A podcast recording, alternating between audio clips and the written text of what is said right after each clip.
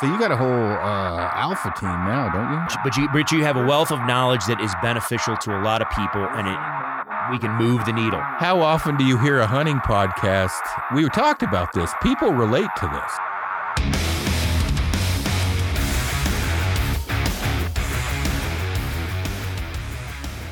All right, like I said on uh, the last couple podcasts, I'm going to start the intro out differently. I haven't figured out what I'm going to say, but right now I'm at the Snyder World Headquarters, which means the office in my house. Uh, my wife's not home yet; she's working out. But if the dogs start barking, I'm apologizing now because I got two giant polar bears. But I have, and I've been looking forward to this one.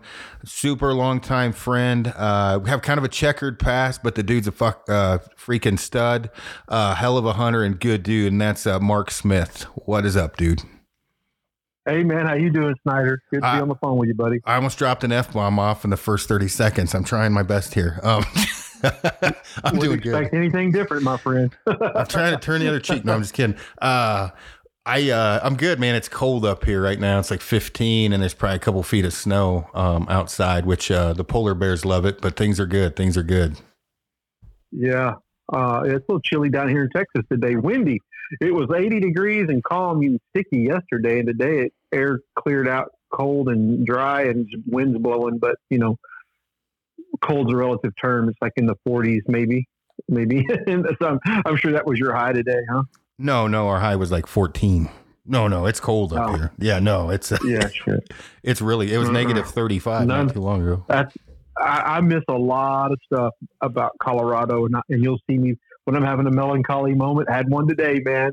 I put some Rocky Mountain High music to a picture and throw it on my Instagram, and I'm just feeling that good old. But man, that's like I loved Colorado from like May till September, maybe early October. But I don't miss that cold minus blowing out on the plains where I lived at all, man. Yeah, it, uh, it it is cold, but for for those who haven't uh, listened in, in in the in the spirit of honesty, um, I Mark and I had done a podcast already, and I did four other ones along with Mark's five total, and none of them recorded. So, um, that sucks because I really liked the first podcast, but I'm really hoping we can knock it out of the park on this one. But Mark and I have known each other since '99, 2000 time frame, and hunted together some, shot tournaments together some, um, and and and kind of a, a good, a weird um history i you know obviously big penis syndrome like talking crap back and forth or or maybe more me than you but um recently you and i had talked and you know you were super you were super cool and you're like man i wish the best for you and it was a good like a hug it out type of a talk and you know ahead of time before you know before we get going on the podcast I should have been a better friend to you, Mark. Um, you were always good to me. I shouldn't have believed what people had said that you had said and a bunch of other childish stuff. So I really appreciated that conversation we had on the phone before we kicked the podcast off. And, and, uh, you know, just dude, you've been a good dude and I appreciate it. Yeah, no, man, and I'm super. Not to be condescending, because uh, that's not how I am. But as a friend and as a person, I'm like I told you, I'm super proud of you and what you've accomplished with that brand, what you've taken Kifaru to, and just I, I, I can tell from afar, and that's why I wanted to reach out. That's why I started pinging you again on Instagram, even after all the gossip and crap. Was that I could just tell you're in a good place, and all the things I was mad about you for or old old things that kept coming back that were they were just outdated. It was almost high school girl stuff, right? So the one percent of your listeners listen to this that know me and you both know exactly what we're talking about. The rest are going, what are these guys even talking about? It's just we were friends, we grew apart. Some things got said that shouldn't have got said. Feelings got hurt. We bro hugged it out once, and then and then the bullshit kept going on. And then what we found out was other people were feeding into it and then enjoying the fact that we would get mad at each other. And then and then one we both realized like one day, man, I'm just I woke up and I was like, I don't even remember why I'm supposed to not like him. I came I was looking at your Instagram, looking at your photographs and your hunting and all the success you're having. And I and I just you know, I'm a man of faith. I swear a little, but I love Jesus and I'm and I'm a believer and and I'm like, man, I don't remember why I'm supposed to be mad at him. I'm supposed to even love my enemies, and, and Aaron Snyder is not my enemy. We're just we're we're listening to people talk shit, and you know what? Those days are done. And I just I chose to love you. I chose love. I choose to love this guy and I choose to appreciate what he's doing.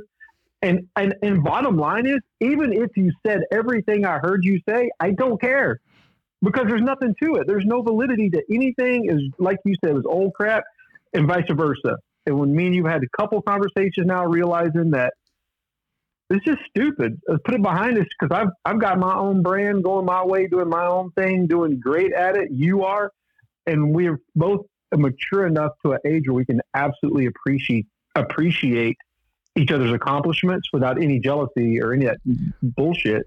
And that's where we're at, guys.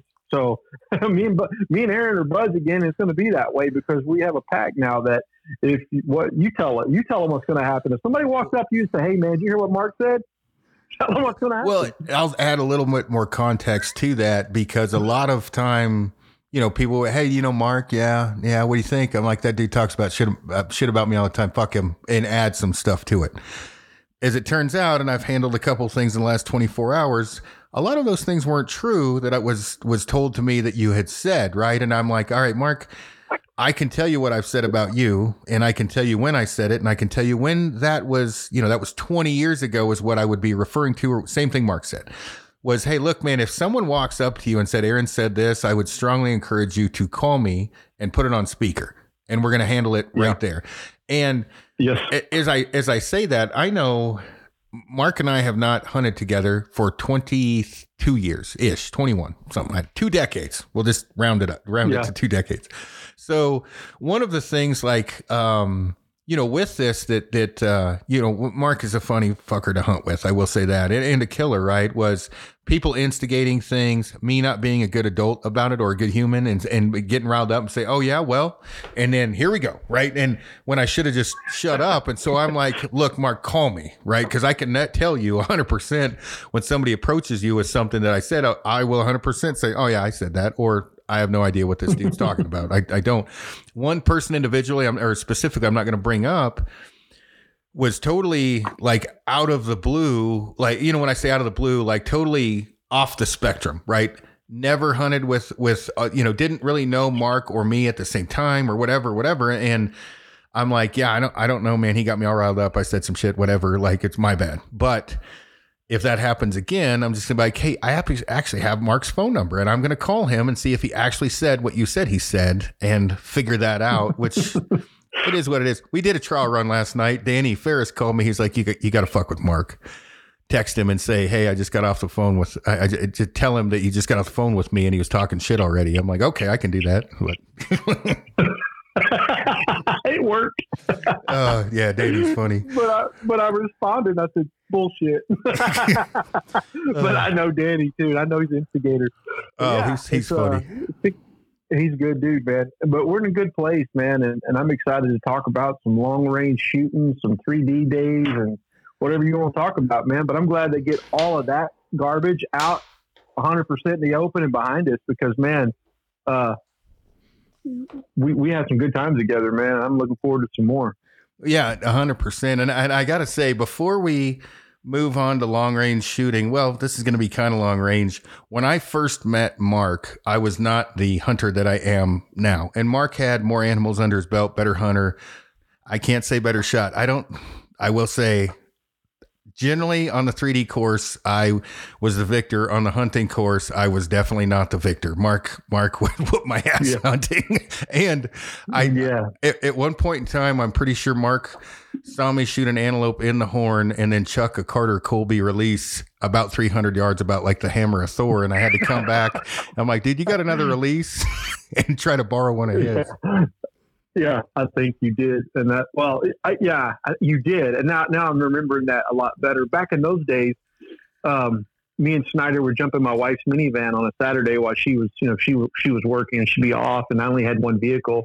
I think you only had your glass company work vehicle, so we jump in my wife's minivan and we would ride around out all over eastern Colorado door knocking. Legit though, like legitimately door knocking. He, we'd seen antelope in the field. We'd drive until we, we didn't have onX or any of that stuff back then, right? We we would go knock on doors and they might send us to that house across the road. We go knock on that door. Hey, you have an antelope in your field. Can we shoot it? they either say go kick rocks or they'd say yeah kill it right now whatever you know just close the gate behind you people were super cool back then so me and aaron i had already killed one um, well i killed one the first year we hunted together. It was the second year we were hunting together for antelope i believe is when this happened. Is i think you were shooting a mathews q2 xl or a conquest 4 it was a big long ass target model you know, quote unquote target model Mathews, uh, but it was camo for sure.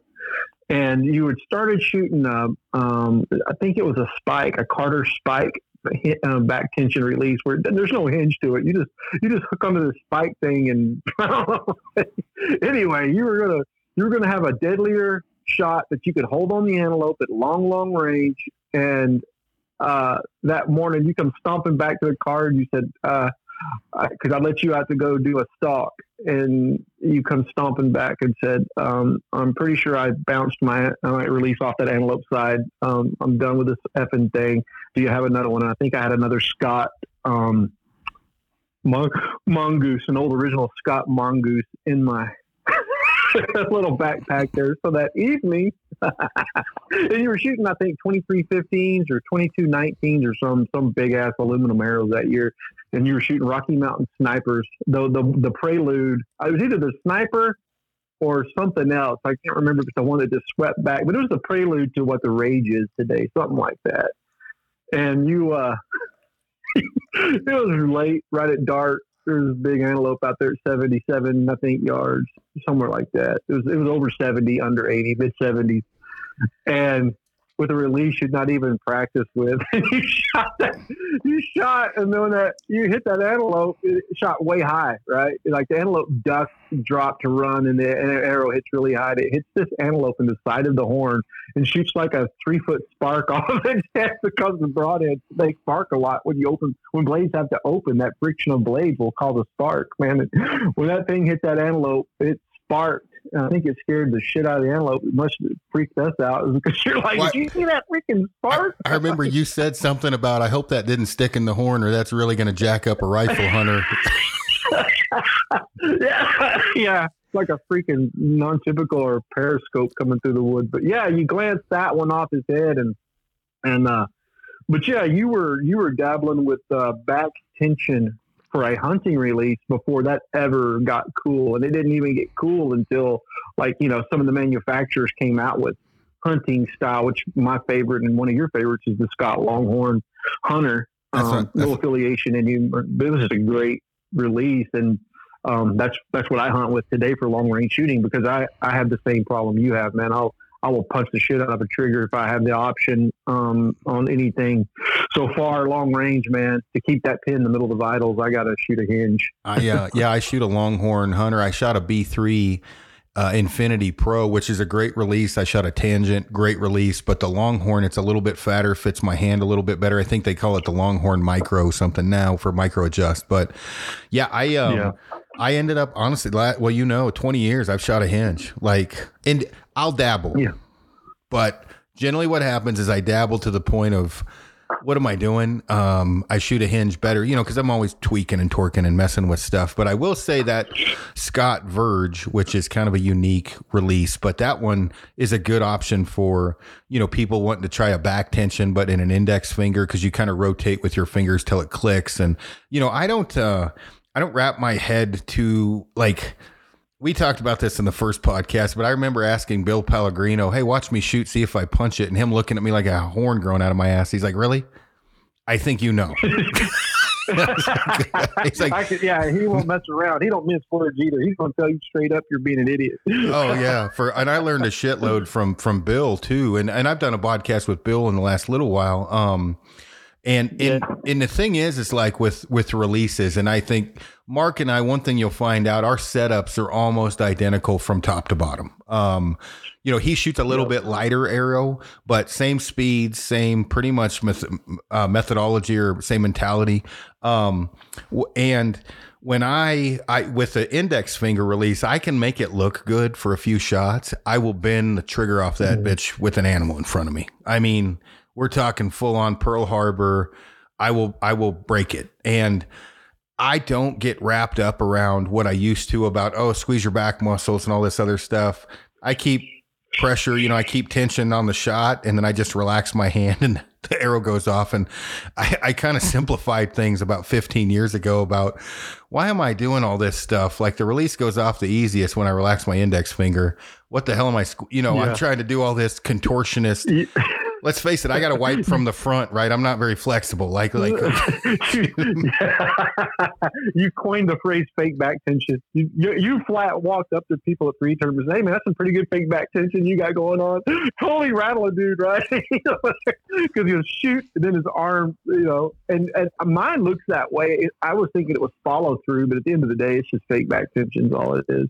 Well, and uh, it's hilarious to see someone say, because it's either that hand comes flying back or it comes off abruptly or there's a it comes back two inches and then your arm falls back. It's like come on man that's fake back tension. What do you what don't we both i think shoot the same way with little scots right? We with our uh, longhorns we just you you push the you i push the pin into the target hard. Like i'm pushing with my bow arm. I just i don't set static. I keep tension.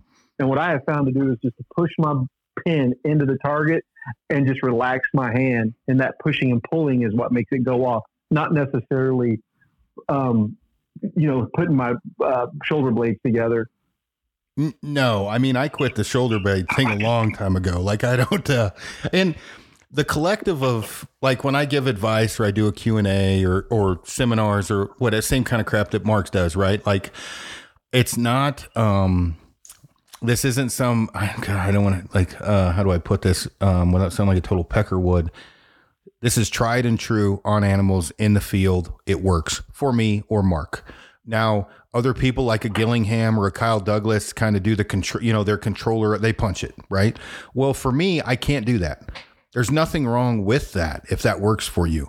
What what I have found for me is I can make the control, you know, punch it work for a little while and then it goes downhill super fast where I'm extremely consistent with the hinge and the relaxation of that release hand. And so I same thing as Mark, identical. I look through the pin, meaning it's floating, but I'm looking through it, concentrating on the target, pushing with my bow arm and relaxing my release hand. And I shoot with a click. I don't have to, but I prefer it it clicks and then I'm just start the relaxation of the hand and it goes off. And if you watch a video, um, a few posts back where I was in South Dakota on a mule deer, we stalked in 12, 14 yards it's bedded and I've got a very tight window because it's facing to me and I've got that scap, right? And I've got the T of the scap and I've got to shoot towards the neck of the scap, knowing the capabilities of my my my system that I can get through there. But I've got a, about a, a three quarters of an inch left of the T of the scap, or excuse me, right of the T of the scap that I need to hit to because if I hit the T, I'm not going through. You can watch that relax my hand. You can watch the whole thing. I think you're going to watch it. The Easy Heat, Easy E neighborhood sniper. Boom, hand goes back. No fake back tension. I concentrate. Like okay, so watch that shot with a trigger yep. in my hand. You're going to see my right finger look like Michael J. Fox on a bad day. It will hammer the shit out of that thing, and that's why I don't shoot a hit or uh, an index finger. Man, I'll punch it, and and I try to just not sh- in the wind. Like talk a little bit about that, Mark. Like in the wind, and when that index finger would come into play for you. Oh yeah, you're just the wind's blowing you left and right, left and right. You're coming across his ass, man. You think when I get when that pin starts coming across the rib cage, man, it's just like 12 to 6 right now, up and down, bam, that trigger. Now, I, did get, I did get some control over a few years. And I, and I will say the farthest mule deer I ever killed with a long range shot, I shot that in 2010 and I was shooting a Scott that, um, Wildcat that, or no, uh, I'm sorry, it was a Scott, like the little mini goose or something that you could put that long two inch spring on for a trigger and so you would have to pull through that spring. So you you just simply pull it, right? But you could pull, pull, pull, pull, pull, pull, pull. It would surprise you. It was like a training aid, but I hunted with that. And the farthest mule deer I ever killed, man, I dialed it, and it was far. It was over a hundred yards, and I dialed it down. He was off a bench, ranged him, drew back, held that pin in the middle of his shoulder, no wind. He was feeding and there's no way to get down off the rocks. There was no way to scale off that bench down to where he was at and the other bucks with him had seen me, but the buck I shot was just broadside feeding. And I just pulled through that spring, and man, I just watched that arrow. It, it hit him right in the freaking middle of the shoulder. You know that that the muscle part of his shoulder, heart shot him, and and I was like, that's awesome. And then later that same season, I was hunting elk. Had a big, had a nice bull coming through the timber at 40 yards, and you couldn't make that thing go off, right? Because you had to pull through the spring, and if you did try to jerk it, it was a wreck. It was a complete miss behind the bull walking. I was like, well, that ain't gonna work. And so um, I just pretty much committed after that year. I think 2012 was the year I finally said I'm just going to 100% commit to shooting a hinge, and it has worked out for me more times than not. I did find it to be difficult to hunt moving game. So, um, hogs, whitetails out of tree stands, and elk. I still hunt with a trigger that I can make go off, and I shoot a Scott um, sharp, double hand. Like you think, why would he? It just what it, when I do have to punch it, it just comes off very clean. But when the animals are going to move around a lot, um, I have shot luckily I've never hit an elk or a mule deer bad, but I've shot a couple of hogs in the guts and then trying to um, shoot them walking. And you know, the hogs never set still; they're always just kind of moving around and trying to pull through a hinge and keep that pin in the middle of the shoulder. I almost always liver hit them. If you liver shoot a pig in East Texas, you're not going to find it; it's too thick. so. I um, I went back to shooting a trigger, and those shots are almost always under 30 yards out of a tree stand or ground blind when I'm hunting here, and you know hogs, whitetails, and uh, so so I have no problem at all. I exclusively hunt whitetails and hogs with a trigger under 30 yards. I'm good. It's realistically those long range shots where I start having um, when you're when you're I don't it's it's just a mental thing, but you end up with that peep fade. You start fading out of your peep. Uh, you, you're you're thinking about your pins or whatever happens. But I almost always shoot low at long, long range. It's not locking up low. I don't lock up low on an animal. I end up low on an animal for whatever reason well, with a trigger at long range. I was going to say, like, um, while we're bouncing around all over the place, um, Mark and I are old enough, and I will say Mark is older than than me. Ha ha. No, what do you? I think you got me by yeah, what six? Fifty-two. Fifty. Okay, yeah. Fifty-two. So, yeah. What do I? How? I think I turned forty-seven in a couple weeks. So 40, 48. Yeah. Mark's got by five or six years. Um, we have a lot of history, not as much as some, but like rewinding, right? Back in the day with ASAs, you had to be at 280 plus or minus 288 was the max, right? Plus or minus 3%. Yeah. And then yep. you know we we had the you know the Hoyt strikers and the the like the Ultra Tech, which is one of my your favorite bow. I think one of my favorite bows. Yep. Mm-hmm. Multiple pins. We shot a lot of shit back in the day before it was cool now, right? And one of the things that you you run into, um, like I'm not a big fan of single pin sights, but a single pin is very handy. Um, and I'm going to throw a huge shout out to Dan Evans. Uh, Mark and I both shoot option archery, equalizers, and his sights, the Canyon Pounder, which I think he should have come up with a different name, but. Um, yeah, right. I've gotten shit over that already too. Oh my god, you know how many people like message me? Hey, that's what they called me in high school, or yeah, that's what the ladies call me at the bar. I'm like, yeah, whatever, right? Yeah. And yeah, that site, though, like when you talk about different bow setups and different, um, you know, uh, target hunting setups, arrows, or whatever, there's a few things that make you extremely inaccurate. And you know, when you when you look at issues or whatever, you talk about short bows, long bows. Mul- uh, anyway, peep fade is a big one. And when I talk about peep fade, I'm talking about drifting left or right in the peep, or very rarely out the top, but out the bottom of the peep, which makes you shoot low when you set up a multi-pin yes. sight, um, well, Mark, shit, I'll just let you take it from here. You know what's up. I mean, we, we have the same views. When you have the, the bottom pin buried at the level, it's a problem. Yeah, that's what we talked about prior. It's like um, when you, when, when you, I love the option sight, and, and and me and you have been shooting this style of site since we met. Like back in, I, I still have. It's on my wife's bow, and she uses it for 3D. But it was a Tech-Lite Hunter or a Tech Light 3D or something like that I had bought from you. the first time I came to your apartment. Um, uh, and when you lived in, in Aurora or wherever that was, you Englewood maybe. I came out to your place and and got that sight from you, and we still have it. But those, it was the it was like a, a Tech Light 3D now, so it just had the moving sliding um, bar. You could put one pin on it and have a nice 3D style uh, pin target sight. But we were taking those CBE pin gangs, gang pins, and putting on there four or five pins in it, and making you know setting our pins up and, and, and the bottom pin being our, our, our adjustable pin just dial down. And we'd make tapes on um, archer's advantage and man we'd dial our hunting setups just like a target setup. And that's how why we were able to achieve those great long range shots on deer and antelope stuff back you know when, when you could actually shoot good you could hit good because of those sights. Well um, my opinion is I'm, I'm never going to be a one pin guy.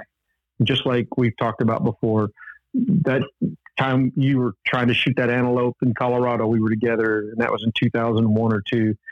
And we, we're decoying this antelope in, and you've got him out there at 70 or 80 yards, and you've got the pin sight, and all of a sudden that thing looks up, sees a decoy, decides to come kick our ass, and he runs past us at 19 yards, and you're trying to hold four feet low because your pin's still set. I think that was the turning point right there. You said, I'll never shoot a freaking single pin for hunting again, if I'm not mistaken. It was never, never. Yeah, never, ever. I, I ever. And let me tell yeah. you, I'm going to interrupt Mark real quick.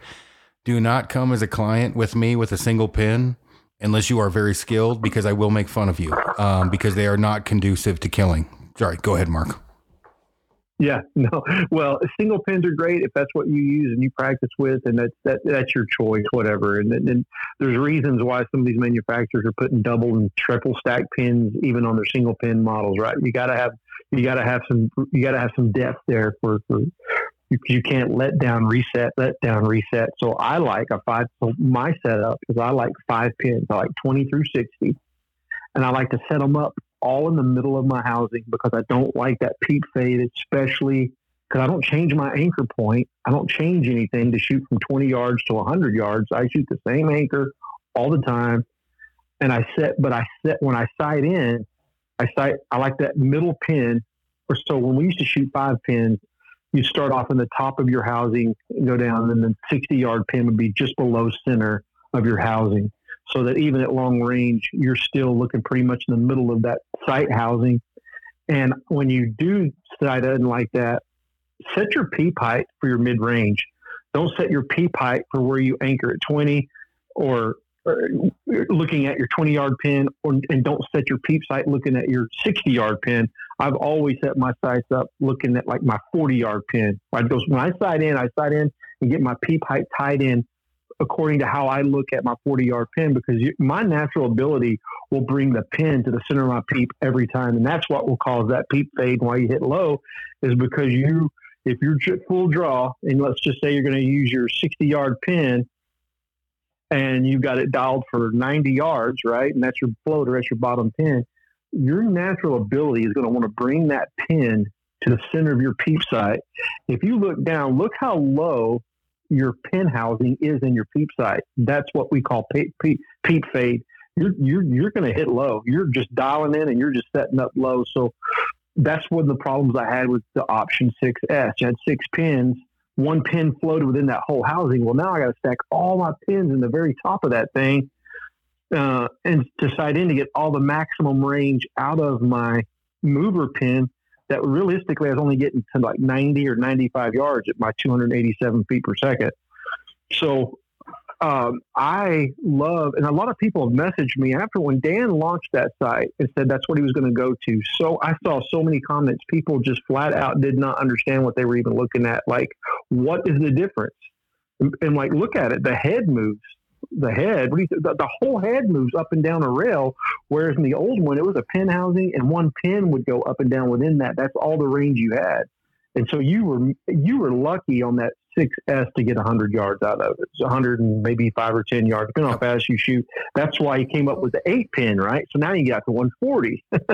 well, but but with this one, Go ahead. No, well, with the eight pin, the problem I had was the oval housing and my the mm-hmm. distance between my eye to the peep sight and the peep to the housing. Um, it just wasn't as accurate for me, and I ordered some eight an eight pin. I didn't I didn't shoot it as well. And with what Mark's talking about, where people are having questions about this, like rewind back in the day in the early Randy Ulmer, Tony Klim, you pick it days, they did not have, and before that, they did not have pin housings, right? They didn't have a housing. They had like a, either a, a rectangle pin guard. And so they were forced to center the pin in the peep, not a housing, just a pin. And that's the most accurate way to do it. Now that gets a little convoluted when the pin is not dead center in your um your, your sight picture per se. And so what Dan right. did, and Dan has been shooting a long time with the original option, and Mark talked about this. You dial the pin up and down, you center the peep in the housing, and then the pin moves. What you have now is centering the peep in the housing, but the pin is also by default set perfectly center in the housing and the peep. So when it's really low, you don't really notice peep fade as much because it's already at the bottom of the housing or the bottom of the peep. When it's dead center, it's easier to center the housing in the peep and the pin in the peep. So you don't have peep yeah. fade as much. And it may not seem like a big deal at 20 through 60, but I can tell you when you're pushing 80 to 120, I peeping at pe- creeping out of the bottom of the peep is like the devil, and it happens to it is, yeah. everyone. Mm-hmm. It, it is. It ranks right up there with that the target panic type stuff. It's just something that you do and you don't know you're doing it. It, but it just takes like me and you have. You know, between the two of us, we've got 80 years of archery probably. And and and so you almost 80 years. And so i started when i was 13 so i've been bow hunting for almost 40 years now shooting. And the first 10 is like everybody you're learning. But man after the first 10 years it's it's it's knowing what you can and can't do. And then it's just trying different stuff. And all this stuff i'm talking about are things i've spent hundreds of hours on the range when I was trying to compete at field archery and you know being good at 3D. It's it's just try, trial and error of peep height mm-hmm. at what distance at setting these pins up. But what you just said is, and, that, and we'll get back on track with that that new Canyon Pounder sight. The slider pin is stationary in the center of the the housing, and that's what's so amazing. So you've got so I ordered the five pin sight so my, my 40 yard pin is going to be my slider. That's going to be my pin. That's going to be the pin that goes up and down the scale when I move the sight. So when I flip it open, my there's going to be a gap in my five pins. So it's going to be 20, 30, 40, 50, 60, 20, 30, and 50, 60. When I flip the sight open and get those pins out of the way, now the pin that, that that's movable, that's on the head of that thing going up and down, it's built into the housing, dead center in the pin housing. So that will always be dead center from, and I can run it all the way back up to 20 or run it all the way down to 100, and I'm always going to be dead center. And I think that is the best, you know, option. And that's the name of his, that's, and Dan gives you options. He gives you options with all of his equipment, how the equalizer can be mounted. To, and this isn't just a commercial for Dan, but that's why we love him so much. He thinks of everything. Is is you have sliders, you have gliders. you, can, you can mount your quiver on the side. You can put it on the front, but they're options. And this option that we're talking about of this sight is it, it, what me what may not be for everybody, but for my shooting style, the way I shoot, and what I like for accuracy, and what you like, man, this is the if I was going to sit down and draw the world's most perfect sight, this is what I would draw. And now it comes with that pick rail mount, so I can put on the front of my weight. And I'm super excited about that. And as you say that, man, I swear to God, which doesn't count because I'm not overly religious. I swear to whoever, I I literally months ago, Ryan Rotier asked me, and he'll vouch for me. Long before Dan came out with this, and I'm not trying to take anything from Dan. I'm just saying Dan is a genius. Dan he, Ryan said, "Hey, if you were going to design a sight, what would you design?" I designed on no shit. I designed verbally the Canyon Pounder. I was like, hey man, what you need is a, a pin centered in the housing all the time. That's going to be your gang adjustment type, you know, big mover. And and I would copy Dan, and I told him that I said I'd copy Dan, and I would have pins above and below, and and you know when it came out, Ryan called me. He's like, you've got to be fist effing me, and I'm like, what? And he was like they designed your sight And I'm like, no, I have no doubt in my mind, Dan is smarter than me. He designed that far before you and I were sitting on the side of the mountain. But to me, yeah. for most people, and and I like Spot Hogg, I like HHA, I like Black Gold. I mean, there's a ton of good sight companies out there. Oh yeah, legitimately yeah, there's though. great ones. Oh yeah, there's all of them are good. Legitimately though, I would say the high ninety percent or or more, ninety nine point nine. This is the sight for people to have. It is expensive. Um, there's a lot of engineering, a Yeah. lot of things going into it, but but truly, this is a sight that can do everything and do it correctly with very few. Um, you're not compromising anything. Where you shoot a multiple pin sight, if you have to shoot your center pin like 20, 30, and then 40 and you're fixed, right? When you have multiple fixed pins and you set your center pin up for your gang adjustment. Now you have all these pins and clutter. That's gone. Yeah, Dan fixed that. right. When you shoot a single pin, you have the issue of having to let down, dial, let down, dial, let down, dial. All those are gone. You also have the um, option of if you're shooting 20, 30, and then your 40 is your sight tape for your inside, you know, when you twist your bow towards you and your look at, you know, at your, your, your sight bar. That sight bar or that, excuse me, that sight tape on that sight bar is for your 40 or your rover. If you want to use your 50, 60, your bottom pin, you can flip it and for extra long range and use your 60 yard pin or your fifth pin for a longer range on the other side of it. He, there's nothing he hasn't thought about with this. amazing.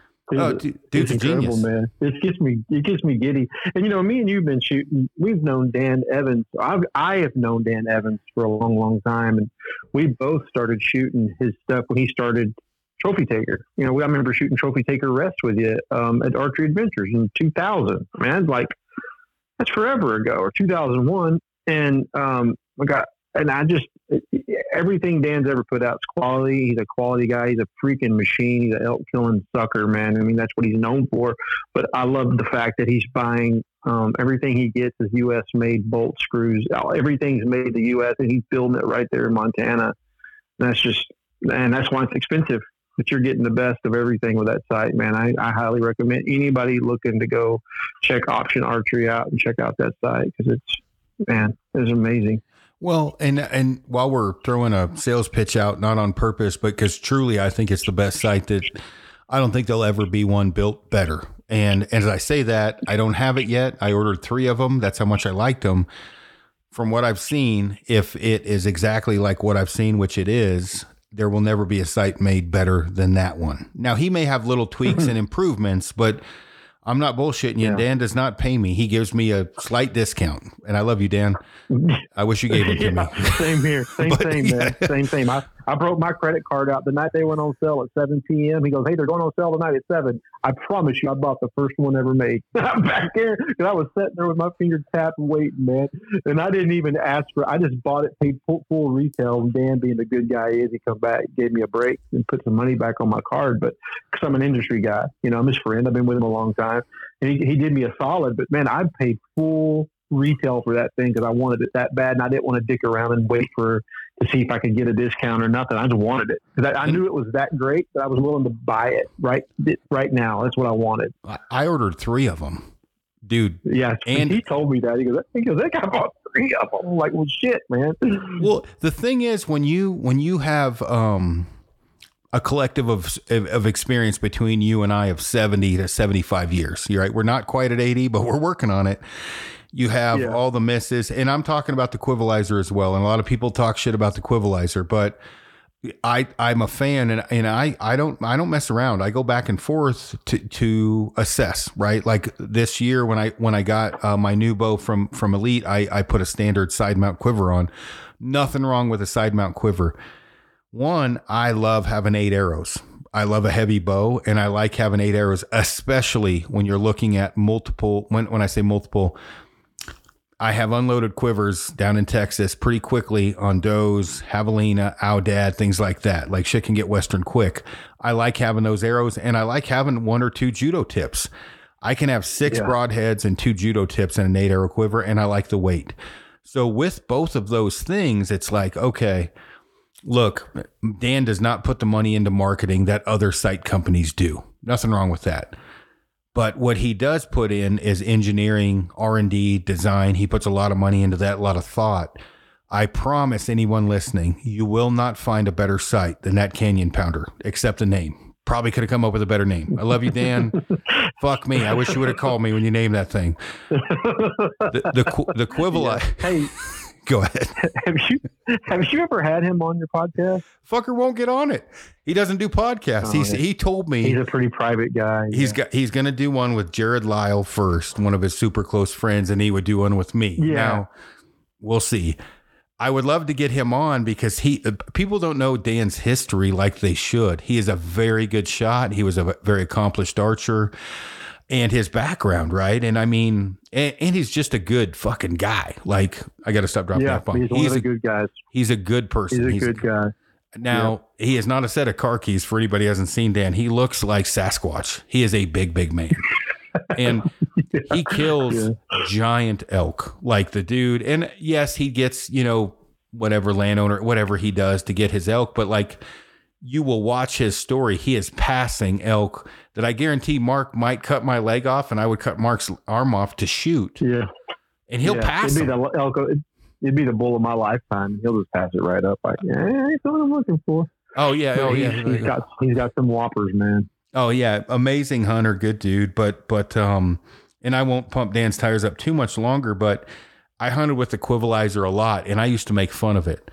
Man, I am a Mhm. firm believer in the Quivalizer. Now I've modified mine a little. I cut it a little shorter, um, so it doesn't stick out quite as far. But you know, the thing is, is like when you know the way that I look at it, and uh, Mark and I both, you know, different scenarios people will ask questions that are like crazy to me like hey man how's it work in a ground blind i'm like it doesn't work worth a shit it's long what do you think like unless you off. yeah. Yeah. take it off like it doesn't I take it off on the ground block. well yeah i mean that's like you know it uh, and i say that i'm not trying to make fun of anyone but no it doesn't work well in a ground blind but like tree stand i've never had an issue with the tree in a tree stand with that thing if i did i would No. take it off but i've never if you've got an issue in a tree stand with equivalizer you've done piss poor prep right there's something went yeah, wrong you, you didn't trim. Yeah, I probably the, probably the guys that hunt public land a lot because I hunt East Texas, which is just like Mississippi, Alabama, Arkansas, same kind of river bottom stuff. Quivalizer can be a hindrance when you're trying to crawl around and find a hog in a thicket like that. And so for that reason, when I hunt in East Texas, um, and, and what I'm say, it's got to hunt public ground. They can't trim, they can't prep, they can't trim anything really. You know, in some of these places you can't even prune the trees. So I can see why, but but I like it so much because I like five arrows. I don't. I always used to shoot the four arrow one, you know, two piece quiver on my Hoyt, and that's what. If I use a quiver on my bow, it's the two piece Hoyt standard quiver, and they've come a long way. Those things are amazing now. But I love the feel of the shot. Like I, when I set my bow up this year, um, my RX seven last year, I put Hoyt rods on it, front, side rod, quiver, trying to, and I'm like, and I never got the feel that I wanted. That just felt right to me. I, or I called Dan. I ordered a quivalizer and a 6S sight from him. Threw those on. No sidebar, no cash mount, none of that stuff. Just a quivalizer with four. And I practice with four arrows in it because obviously I'm going to be shooting the fifth arrow, my first arrow every time. So I practice with four arrows in my quivalizer, and I get the best shot feel period out of that thing. So I I love it, and I use it all the time. I use it even in the thick stuff. But when I'm going to the real thick, thick stuff, I just usually just strap the um, I just strap the quiver on my pack because I'm only going in before daylight anyway, and I climb up in the tree because trying to pull in East Texas, trying to pull your bow up in a tree, even when you pruned it, there's so much poison ivy and honeysuckle and greenbrier and all this stuff at the base of every tree, every white oak tree I'm trying to go up. That man, I'll sit there and pull and yank, and that quiverizer will hang on a lot of shit when you're trying to get up in a tree in a place that you can't trim. So I'll throw it in my pack and go up. And then, man, the, sh- if the shots are under 30 yards, which I don't shoot at whitetails hardly over 30 in East Texas anyway, you can't see more than 15 yards. Um, the quivalizer is just hanging like a regular quiver, hanging in the tree, and I'm just not shooting with one on.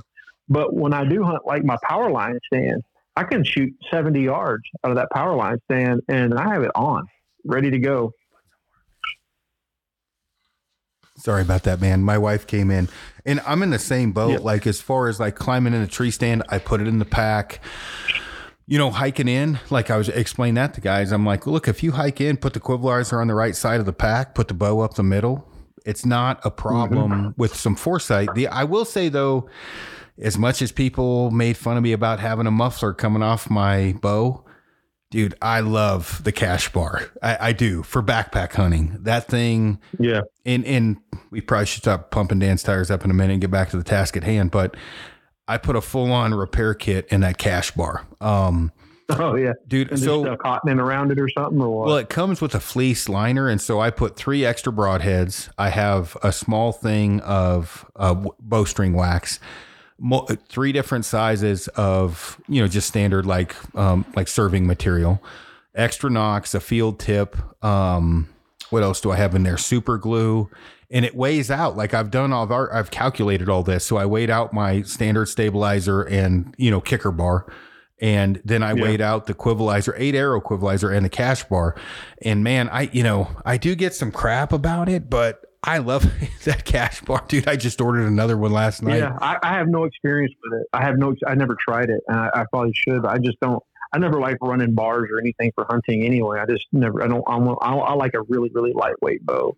And Um, you know, while while we're talking about that, like that's one of our differences. the only difference, my bow is nine pounds, eight point eight Yeah. roughly. I like a heavier bow, and you know, keep in mind, ask me in ten years, I might not like a heavier bow, but I, I like, I don't mind it. But that that cache bar, if you are into, if you like a bow that's in the seven and a half to nine pound range, and it, you know, this is important. Everybody likes a different weight bow. You know, for me, Yeah. like on the side of the mountain, I'll open up that cache bar and I will wax my string real quick. If something moves, if I got to retie something in, I've got that. If I want to take a practice shot, I'll screw in a field tip, you know, take a shot or whatever. It's not for everybody. It does look a little bit goofy if you're not used to it. To me, I'm used to it or whatever. But um, Yeah. while we're talking about setups, though, like you know, Mark, we mentioned on the podcast before that I didn't hit record right. One of the things you and I coming up from back in the ASA 280, 280 feet per second days, you have been extremely lethal and very successful on a lot of different animals in a lot of different areas. Talk about your setup. Ours is a little bit different because you shoot a little bit lighter arrow. Talk about your Yeah. setup and what you prefer and why. Um, you know, for people listening in. Sure. Um, well, to I I shoot by today's standards. Um, I'm I'm I'm just uh, I, I must be retarded because my arrows are all under 400 grains.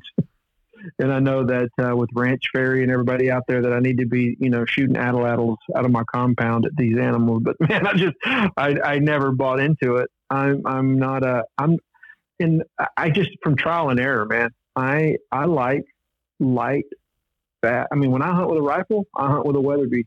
I shoot a 257 Weatherby Magnum. I like speed, but when I hunt with a bow, I'm not a speed freak, but I do want, I want what's considered moderate speed, but I want enough speed that I, I don't know, I, I want forgiving speed. So, like we both talked about when we first started shooting, I think 280 was the rule for field. You, like there was no percentages. 280 was the max you could shoot for field NFAA field rounds.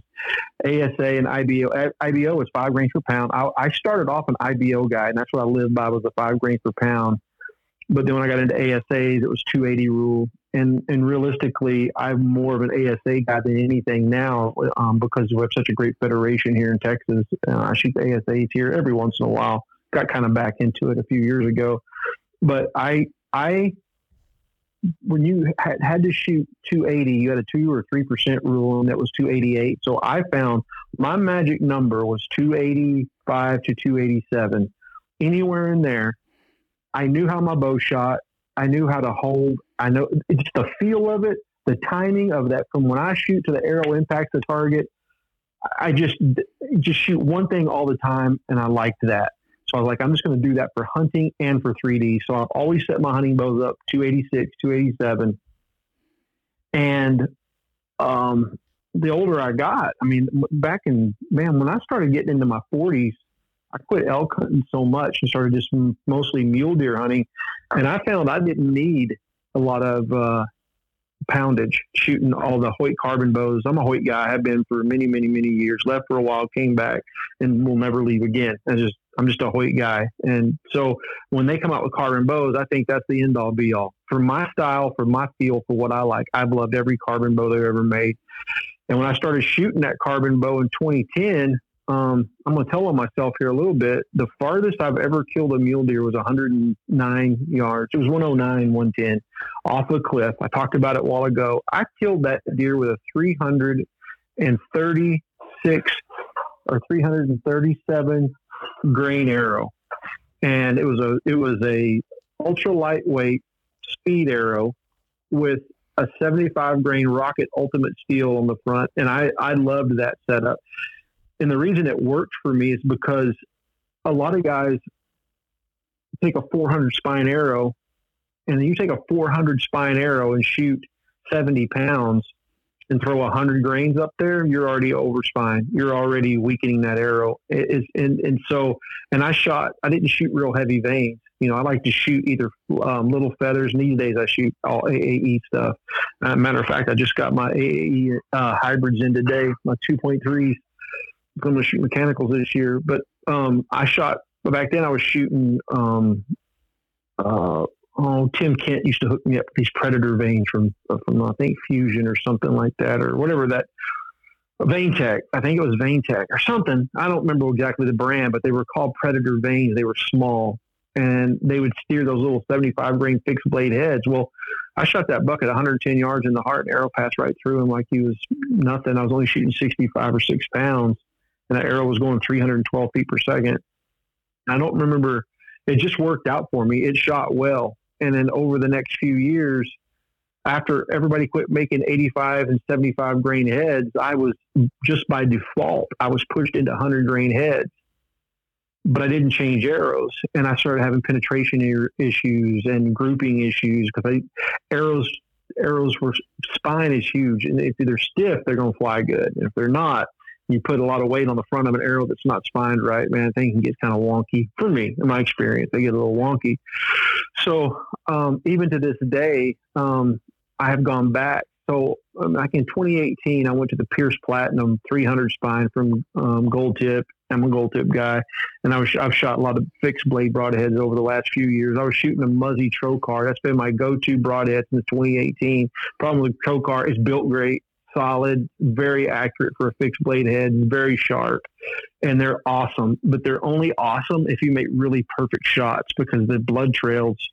If you don't hit an animal perfect, um, man, blood trails can be pretty bleak. So I'm I'm contemplating trying some different stuff this year um, on broadheads. But but but but in 2018, I went to that Muzzy Trocar and I went to that Pierce Platinum and I went to uh, AAE Max Stealth, you know, the Stealth vanes that was a 446 grain setup, and I was blowing through everything I shot at, and it was it was awesome. And I was going through big hogs. I haven't killed an elk in a long time, but it went through all the hogs, all the deer. I've shot deer quartering away. I've shot deer um, quartering hard. That big buck I killed in East Texas last year, Ocho, the one I was on the other podcast about. I shot him in the right ham going away, and um, I was trying to hold him the last rib, and I ended up hitting a little limb touch something. I hit him square in the right ham, broadhead, ended up in his vital. I got him. You know, it, it was amazing setup. I love it. This year, um, I took that same setup, uh, and this RX7 is significantly slower than my RX4 or my um, Venom 33. So when I went to the range this year with the same arrow setup, I was having huge pin gaps. I couldn't even get my 6S to get 80 yards out of it. I was like, man, I might as well go back to another sight. I can't get the yardage I want um, so I went online and ordered me some uh, gold tip velocity XT hunters. Oh, that's what I had gone to, you know, a few years ago before I went to the the, the those uh, Pierce Platinums, and um, I got some 340 XTs, and they come in at like 380 with my vanes, and 100 grain head. No added, no added weight up front, nothing. But man, I went out to the range, and on the big um, the big FITA face, the one they shoot at 70 yards, we have one at 100 at our archery range outside. And man, I was shooting X's in that thing with this, these gold tips or these uh, XT hunters. And so I went down to the broadhead range and took my block target, set it up, put a broadhead on, sighted in, and man, I was able to get another 15 yards out of my sight because I was able to get my speed up to two. It actually went to 290. It went from the 270s to 290s by changing that arrow. And then I went to Utah and shot a buck at 54 yards with it and shot him through the shoulders and the arrow was 10 yards past and he went 40 yards, flipped over backwards dead. So, um, I, I, I know about momentum, especially shooting my recurve. You know, I, I, I dabbled in that and I killed me two deer with a recurve. We can talk about that a little later if you want. I absolutely believe in heavy, heavy arrows and FOC, a lot of FOC with a recurve. Um, just because of momentum, not so much because of kinetic energy, but because of momentum. I believe you need to carry that weight and, and then have good penetration to get, you have to super sharp broadhead, all that stuff that comes with shooting a trad bow. I believe in it in the compound. I don't buy any of it.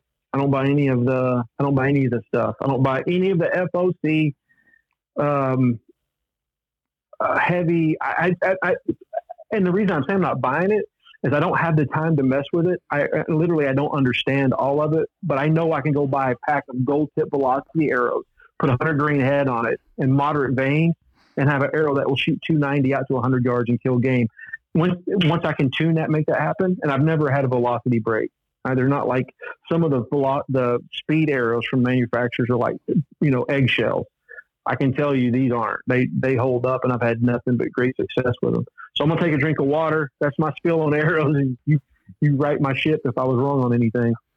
No, no. I mean, um, like uh, Tim Gilling. Well, let me rewind. Okay, there's there's like uh, and I've done multiple podcasts talking about this, but like uh, I have never checked my FOC until somebody actually asked me what my front of center was, and I did a lot of backdating on FOC, you know, like like you know, going back and mimicking old arrow setups and and you know everything else. And you know, Tim Gillingham is kind of on the far. If the left side of the fence, well, let's say right side, because uh, he's very Republican. Um, the right side of the fence is light arrows, and the left side of the fence is extremely heavy arrows. Tim Gillingham is like the big proponent of lighter arrows, and and Joe Maxfield is another guy. Um, you know, talks about this, and it gets very convoluted because, uh, mm, man, you know, dive in whenever you want to if I misspeak, but it's all about putting an arrow through an animal and what arrow weight and point weight does that the best. And there are more, multiple schools of thought with this, and it gets I'm a I'm a happy medium guy. Like I'm a I'm a 280 guy. Meaning if I'm shooting 90 pounds, I shoot a heavy enough arrow to shoot 280. If I'm a 72 pound guy, I'm lighter weight arrow, but I'm at 280. And I shoot fixed and mechanicals, um, more mechanicals mechanicals with a compound, but what is the most le- most lethal? And you know, and again, Mark, dive in anywhere in here. When you look at Yeah. speed, um, where the forgiveness with speed is is if you're off a little bit on yardage. Animal moves you got to guess the yardage whatever. The argument behind a heavy foc and a heavy arrow is penetration. The one thing i have found and and i think you would agree with this if you hit an animal wrong it really doesn't matter that much what your arrow weighs. Within reason hmm. it's not going to help that much. Like i hear like oh you know, a, a three to one ratio broadhead will break a leg. Well, what the fuck are you aiming at the leg for? Like, you know what? I need to be nice. right. We're not aiming at the Well, leg. uh, Go ahead. No. Let me say let me say this on, on the subject. Um, it's all about it's all about power, energy, respect for the animal. All I mean, all everything included, man. You, you want to do the right thing, and you got to do what's right for you. What's right for me is I um, less time in the air. Right. So the quietest bow in the world, a deer can still hear it. A deer can still hear the quietest bow that's ever made and they can hear it go off within, depending on how far off the animal is. It's the amount of time that arrow is in the air. If I could get, um, if I could get a bow to be efficient and super quiet, obviously I want that bow to be 450 feet per second. The less time that arrow is in the air is the less time that animal, because let's face it, me and you shoot at animals beyond the average. And that's what's caused us to have the success that we have is our shooting ability not the greatest hunter in the world, not the greatest anything, but I pride myself on the fact that I put the time in and I do the practice to be a great archer, a great shot, a good shot anyway. I'm going to take shots I believe I can make, but I know the less time that arrow is in the air, the better off I am for me and the animal both, man, because that thing can move, that things can happen. And so I like somewhat speed, you know, and, and, and like by today's standards, my speed is not, I mean, you have bows shooting 350. I think some of the speed bows, and I actually used to shoot the speed bows well, the Hoyt Viper, some of those PSC speed bows in the early days. I shot those things good, man. Won some tournaments with them. Um, I even won an indoor tournament with a Hoyt Viper. I was a state champion in Mexico in 2000 with a Hoyt Viper um, in the fixed pin category, and and because I shot them good. But as I got older, my shoulders and uh, I just don't like heavy poundage, and I don't like the I don't like the feel of the draw cycle on some of these speed bows. So I try to get I try to shoot a very accurate bow with a moderately weighted arrow. And here's the thing about arrows tornadoes can put a toothpick through your wall. It's been proven. They can take pine straw and put them through the shingles of a house, right? This, if the flight was perfect and the amount of energy and the amount of momentum that thing is going to penetrate, what I have found with arrows is is get that thing flying good. So I don't care what it weighs, as long as it's very sharp and flying perfectly, it's going to penetrate and it's going to break bones. It's going to get into the stuff in the vitals that kills animals you know, they kill by hemorrhage. You just want to get into something that's going to make them hemorrhage. It's going to you know, in, a, in, the artery or in the lungs or the heart. That's what you're going for. Um, so if you shoot a 500 grain arrow that's flopping out of your bow, and that arrow's not hitting point, perfect point to nock dead center, going straight into that animal, it ain't going to penetrate any better than a 300 grain arrow that's going you know, flying perfect. And that has been my experience. Once I really started focusing on accuracy more than anything, I, I focused on making my bow super, super quiet. I want super, super, super stealth. That's what I'm after on everything. Good arrow flight, meaning I paper tune, I group tune, I go out there and I tape tune at 60 yards. You know, I, I, I do everything I can to get my arrows flying perfect if I focus on accuracy and quiet, man, it doesn't even really seem to matter what the arrow brand, weight, or speed is. But like I said, that's just my experience from what I like. I'm kind of a moderate person. I think I said that yesterday, man. I learned a long time ago. If I had not learned how to celebrate mediocrity, man, I would not be anything because I don't have any 200 inches to my name. I don't have any 400 inch bulls. I don't have any world championships but I do have a passion for the sport and I love teaching and sharing what I learned. And I'm sharing with everybody right now is take every everything aside. If you focus on good arrow flight, razor sharp broadheads, repeatable shots, man, it's really all you got to focus on in my opinion. No, I mean, let's um, you know, rewind a little bit with what you're talking about. When I and I guide quite a bit. When I go out to, you know, clients show up and we go out. We have a, a practice range at, at the you know at the at the hunting shack, right? And we go out and shoot. Yeah. When I have them shoot, I have them shoot to look at accuracy. I I the and I'm trying I'm trying to put this to where it it's context into this so people get where I'm coming from. When they show up, I don't ask them what their arrow weighs. I don't. When we they show up, I'm like, "Hey, let's go shoot." I see how they shoot and that is what is paramount and which you know parallels what you're talking about like don't get me wrong like you know you don't want to shoot a you know 265 to 340 grain arrow with a giant mechanical like I, you know within reason like right. you know you know be have some common sense about this but it, it you know right. i've never walked off a mountain saying wow i wish my pack was smaller i've definitely wished it was bigger i've never come off the mountain saying wow i wish my heavy arrow was heavier but I've damn sure wished I was more accurate, right? And so, yeah, accuracy is key. And there is such, um, man, it's worse than talking about religion and politics, right? When you there's different like like different forums and things, and where people get really wrapped up. The bottom line is when you hit where you're aiming at, you're okay. And when you don't hit where you're aiming at, and let's say if the the animal's broadside to us, head to the left, butt to the right you run percentages. What is the percentage of chance of hitting liver, stomach, intestine? It's much larger than hitting the T of the scapula. And when I, you know, I'm, I'm just being like, this is mathematics. It's simple math. What is going to you know cause you to hit left or right? Right, animal could move, yet you jerked a shot or whatever. So accuracy is the most important thing. Some of that speed. All right. Some of that's your shooting, right? There's a lot of things involved with that. You know, then you, you know, you break it down to broadhead. Do you want a fixed or mechanical or whatever? But generally speaking, and I'll see people when they get on like the Ashby Ranch Fairy kick about, oh, this guy, you know, he did actually break the knuckle of a elk. You know, well, you know, there was a Korean that played basketball that was seven foot one. I haven't seen another one, right? There's a unicorn in every group. There's eight billion people on yeah. the planet. We can find unicorns, right? You can always find the exception.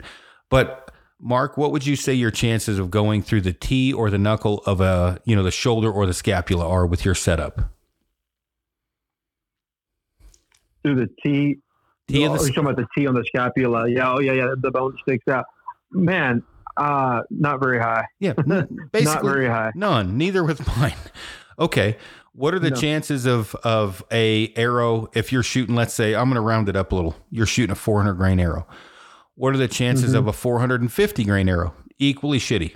500, still no. 550, probably no. not. 575 mm-hmm. to 600 with a fixed blade, maybe. Right? What did you lose right. getting to those weights? You lost speed. About half the distance that I can shoot. Yep. Yep. You lost. My sight won't allow me to shoot. 50 yards. yeah. So no. yeah. what what you also lost is the ability when you're off on yardage to still hit the animal mm-hmm. in the lungs or heart or vitals because yeah. of the loss of speed. And you know, the thing with the ranch fairy, and I've had him on the podcast, minus his horrific laugh that that that yeah. bugs me, is he is shooting a very static environment. Feeder, corn, yeah. hogs, deer. Right? Nothing wrong with any of that.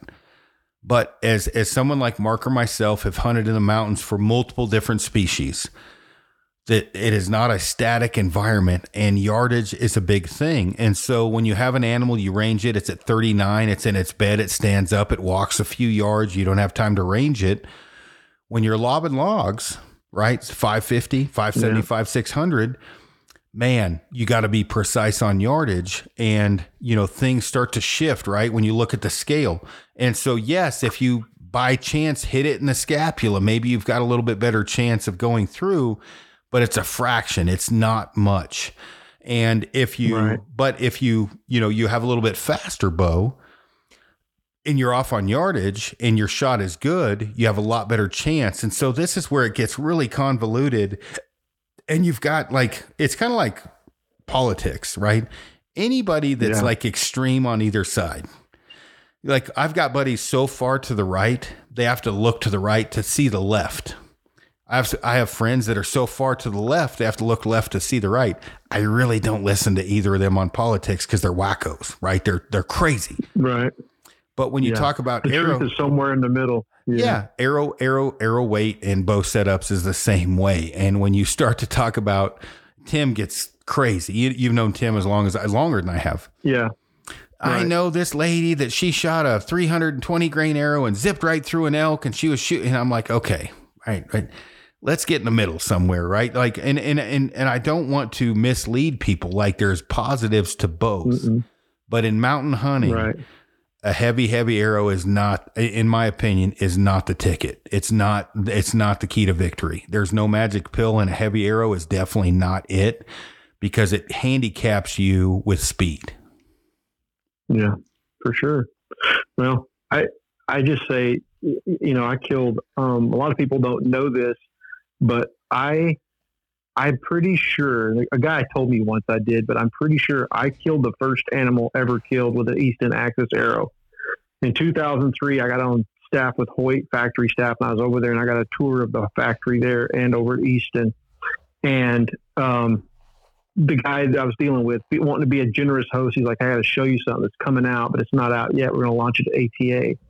And it was the Easton Axis Arrow, a full year before Fred Eichler ever even knew about an Easton Axis Arrow. And the guy gives me a dozen of them, 400 spine. That's all he had. He goes, I'm gonna give you some 400 spine. I'm like, hey, I'm going on a buffalo hunt. You know, I had a I had the opportunity to go hunt those bison down there in South Park when that was still going on. You could go down there. That guy had that buffalo ranch, and you could hunt them. you know, in that 6,000 acre pasture. And I said, um, okay. And I had a Hoyt UltraTec on 70 pounds and I had a 400 spine Easton Axis arrow with a 75 grain rocket ultimate steel. I shot my buffalo, a, a two year old bull bison at 60 yards, quartering away in the middle of the ribs on the left. Broadhead was poking out of his right shoulder, and he went 40 yards and flipped over dead. And what that year arrow was didn't that? weigh 400 grains. It's 2003. So, and I, I'm I'm uh, I'm hoping that people take this conversation for what it's worth. This is the experiences of a couple couple guys, right? I, I have shot um, a few different buffalo or bison myself. I I don't know if you know this. You're not supposed to call them buffalo. Or you get a lot of hate mail. They're bison. Uh, you called it the right Okay. name. Yeah, I didn't know that either. By the way, do not call a javelina a peccary or a pig. They're a peccary. I've got in Oh, trouble no. for that one too. No. Yeah. Yeah. I called it a pig. I was like, it's got like pig hoofs, it's got a pig nose, and I, I got blasted for that. Like, it's not a pig. But anyway, when you look at that, Mark's setup for that hunt was not um, textbook correct, right? And you shot that great penetration with a Axis 400 and a rocket broadhead, which is antiquated in today's technology, right? This this is 20 years ago. How long did that Yeah. buffalo live when you hit it? Mm, about 10 seconds max. Okay. Well, I can tell you I've shot By the several. time I walked over the hill, by the time I walked over the hill, he wasn't even flopping anymore, and there was blood everywhere in the snow. It was amazing. Yeah, hey, So, you know, you got to it on video. Like Oh, good Lord. What kind of video was that? That's back in the day. it was with a big. It was a yeah. It was a it was a high def uh, eight eight. You know, a, a high whatever a high eight whatever that was. Sean Dennison filmed it over the shoulder with just a regular high eight video camera, but. It was on video. Was- you see the arrow in the air. The whole thing was awesome, man. It was out in the snow. You know, it was it was snow on the ground. But anyway, I only made that example of. I did that. I did that, and I saw it, and that's when I knew, man. And I, and I killed. I've killed three bulls. Um, one of my one of my biggest bulls I ever killed. I killed that exact same setup uh, in 2004, a 300 inch bull in Colorado. I shot him at 72 yards. He was in a uh, out in a meadow bugling. Uh, he'd come out. Cows had come through, and he stepped out. Same exact setup. I'm like, if I can kill a bison, I can kill elk with it. Bull stopped, arranged him 72 yards, drew back, put my 70 yard pin just right in his shoulder. He spun. By the time I got over there, it was almost dark. You know, it was getting dark, and I and I heard him crash in the timber. Walked up there, put my light on. He go, he went 60 yards, piled up, but it was a complete pass through. Arrow was out there and out there on the ground beyond him, and that arrow. I'm telling you that, or whatever a four. I don't know what those things weigh. Uh, I could do the math, but I know it was under 400 grains. But I was that was at the heyday when I was shooting 3ds, and everything I shot was flying like laser darts, man. So anyway, I don't want your your your listening. I'm not being reckless. I'm just doing what works for me, and and I have the experience and the. I mean, my proof is my game room. I mean, it works.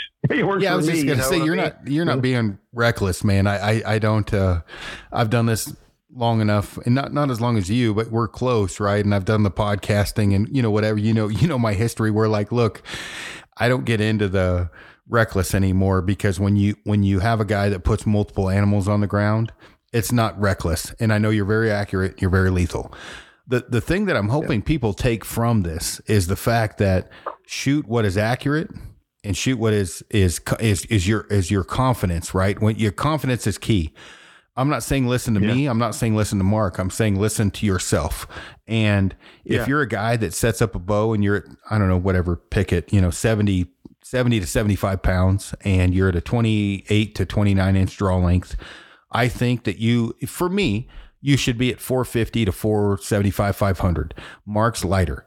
Neither one is wrong. Neither one is right. It's what is confident for you. For me, it is 270 to 280 ish feet per second.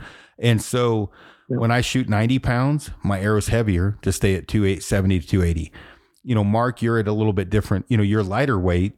But when you go out in the field, it is important that you don't, um, you have confidence in everything that you have and you have accuracy. And so I don't really like um, within reason. We're not hunting elephants, right? Like people bring up Africa all the Right. time, and it's like literally, I do a seminar. I'm like, hey, out of the 150 people, how many are hunting in Africa this year? Rhymes with hero, which is zero, right? So I'm not talking about African game, right? No, like North American big game. Moose. I've shot a few moose. I've guided moose hunters. It, you know, even moose, it does not take a lot to go through a mu- moose. Like it takes a little bit, but like I would have no issue taking my wife on a moose hunt, shooting 48 pounds and shooting a 425 grain arrow with a fixed blade. She'll kill it. Yeah. I, Oh I- yeah, for I- sure. yeah, I have no doubt. And people get wrapped up, and man, like I can't get on archery talk or any of the forums anymore because it's like, man, I just can't wrap my head around like, yeah. Well, and I talked about this on the podcast before. Who are the? Let's. I'm I'm asking Mark Smith. What are the five most lethal hunters that you know of? You're asking for names. If you don't mind. Okay. Um, lethal was like when they go out. I know they're they're they're going to be dead dead animals. Um, Yeah, public Well- or private doesn't matter. Besides me and you. Yeah, besides us. yeah. Yeah. Well, you know, the top of the heap for me is Randy Ulmer, a longtime friend, competitor, but that guy's just super, super deadly. Um, man, a lot of them are guys that no one will ever know. My hunting buddies, you know, Jeremy Duggar being one of them, Muley Mojo. You know, he's lethal. It's gonna if he decides it needs to die, it's dead. Um, that's two. Um, Danny Ferris being one of them. Jace Bauserman, another one. You don't want that guy coming after you with a bow and arrow. You're dead meat. So Danny, Jace Bauserman, Randy Ulmer, Muley Mojo. That's four right there. Uh, guys that I don't ever wonder if they're going to punch tag. I just know something's going to die when they take their bow out and go hunting. And let's just say, um, mm, Matt Bateman, Matt Bateman from uh, Grim Reaper. You know him? Oh yeah, The Matt Bateman. super, yeah, Yeah. super deadly. A guy, yeah, him and Kip Fowler, Yep. those kind of guys. Yeah, yeah. When I think of the top of the heap of they just get it done no matter what, those are some of the guys that can get it done. Yeah, and Matt Bateman and Kip, they're they they shoot Grim Reaper broadheads and not a, a super heavy arrow. Randy Ulmer, I I think Randy it, at one time was shooting a four uh, a, a Axis four millimeter. I think. Um, Yeah. None of them um extremely like heavy arrows I that I know of. Right. I think Danny um Ferris. I'm not sure what Danny shoots. Actually, I think he shoots Axis. Um. In fact, I know I, Axis or I shot his bow because Yeah. I had a recurve and there was a giant antelope, and I'm like, dude, I can't get it done with my recurve. Can I borrow your bow? Um, don't repeat that. but uh, no, it's okay. yeah, Hey, man, yeah, do it too. yeah. So what I'm getting at with with those different guys, none of the none of the none of us, none of them, whatever, are shooting like crazy heavy arrows. I think all of us are shooting uh, mechanicals. I I think, but which doesn't matter. Some shoot fixed, and there's nothing wrong with fixed blades. Accuracy. Accuracy is always king with everyone, and you know, listing guys like you've got. uh Brady Miller with Go Hunt, um, uh, Ryan Lampers uh, with uh, he, he's partners with Gritty, Go Hunt, whatever. Accuracy is king, right? Like that's the biggest thing. And so, All those guys, that's the number one thing. Yep. well, and Randy, who's kind of like for you and I, like he's at the the pinnacle. Like I I copied Randy with the whole multiple releases in my release pouch. I caught, you know, remember when Yeah. Randy cut his nocks down back in the day, and like people were like sawing nocks off, and then I think uh a company Yep. came out with those to, to pick up like three feet per second. Like Yeah. Oh, crazy. Guy's crazy, but he's just so outside of the box thinker, man. You know, he he he he he epoxies his sights to his bow so they never move. He doesn't trust screws. You know, he's a crazy guy, but he's crazy good. Yeah, but, but good. accuracy is the big thing. And so when people, not, I don't want to, whatever, we're at an hour and 20 minutes going all over the place. Like when you set up a bow, you show up at Mark's house or my house to set up a bow, right? And you're a 28 and a half, 70 pound, uh, whatever bow it is. You know, I'm not like the first question is not like, you know, for me, like, hey man, um, what arrow weight do you want to shoot? That's not what I'm worried about, right? I'm I'm worried about accuracy. So we get a moderately weighted arrow, decent point weight, buck in the wind, and we we work on your draw length, we work on your anchor point, peep height, consistency.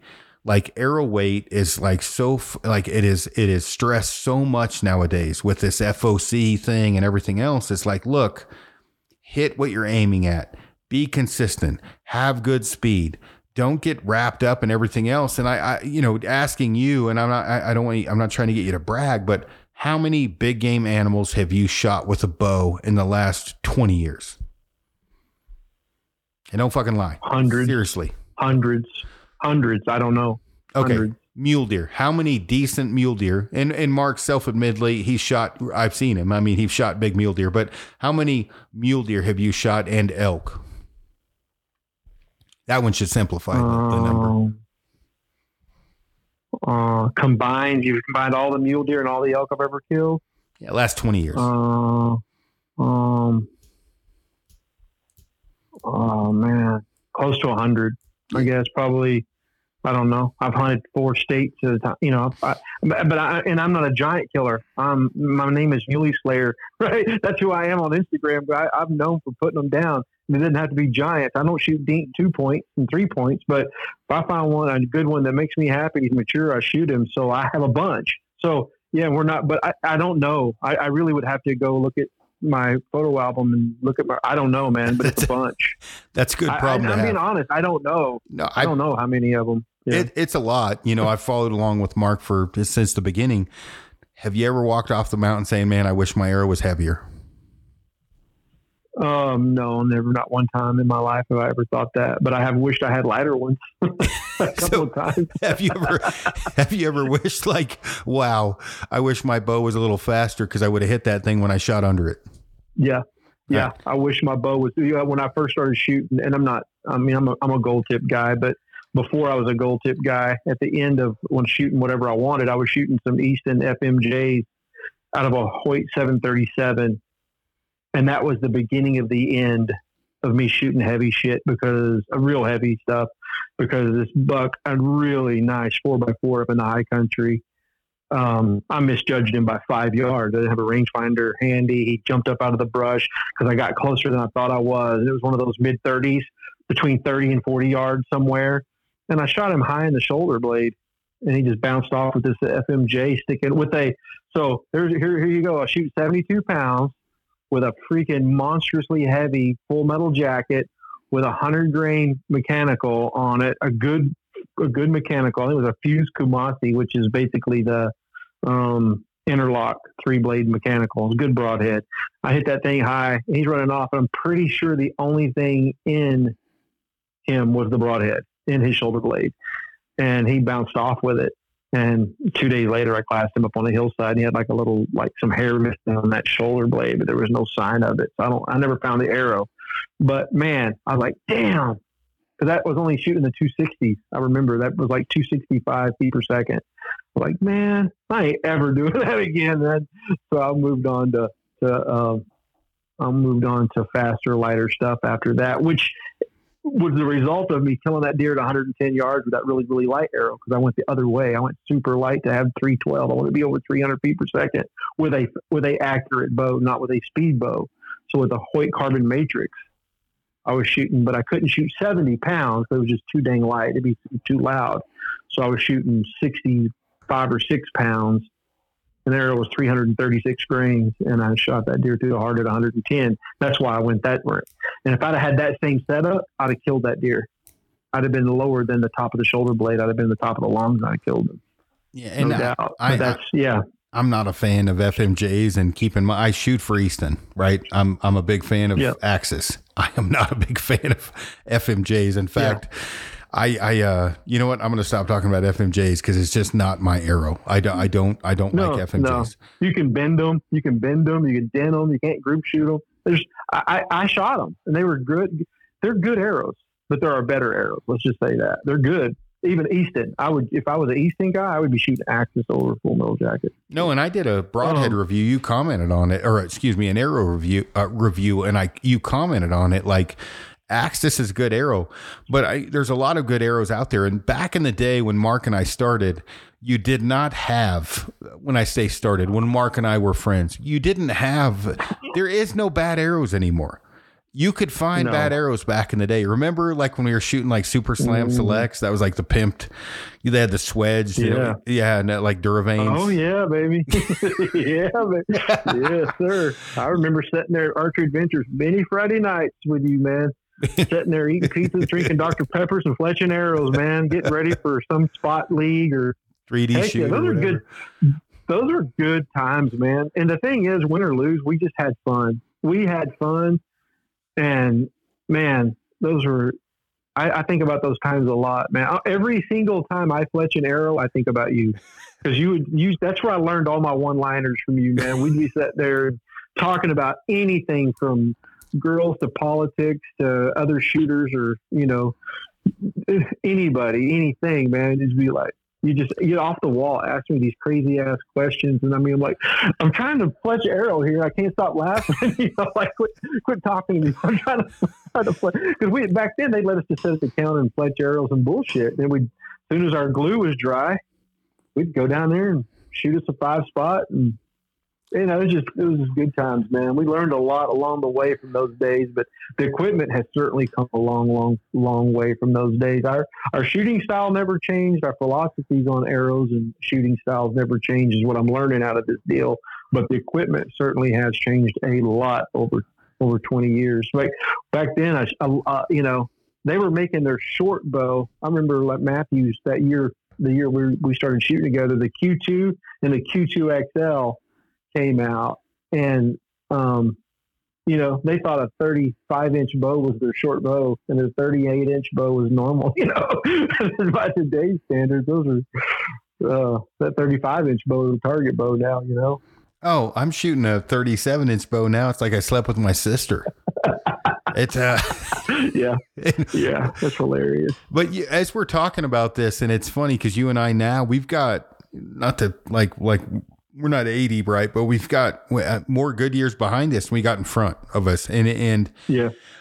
when I, and I've got some guys that work for me, Kenneth and Dan, um, younger guys, right? 20 and 23, 24.